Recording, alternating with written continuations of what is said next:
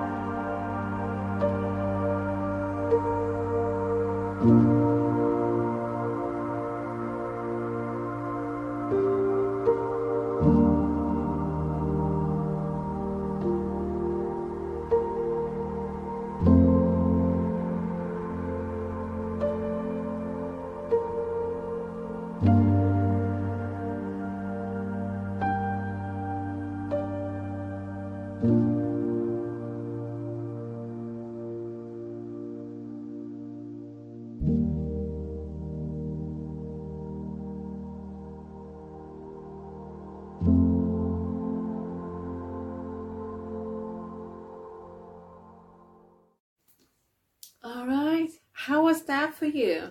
I had some interesting revelations there. So I can't wait to share that with you tomorrow. Um, but again, thank you so much uh, for coming today and just take this chance to explore yourself and uh, understand yourself a little bit better. Uh, I'll see you tomorrow for more exploration.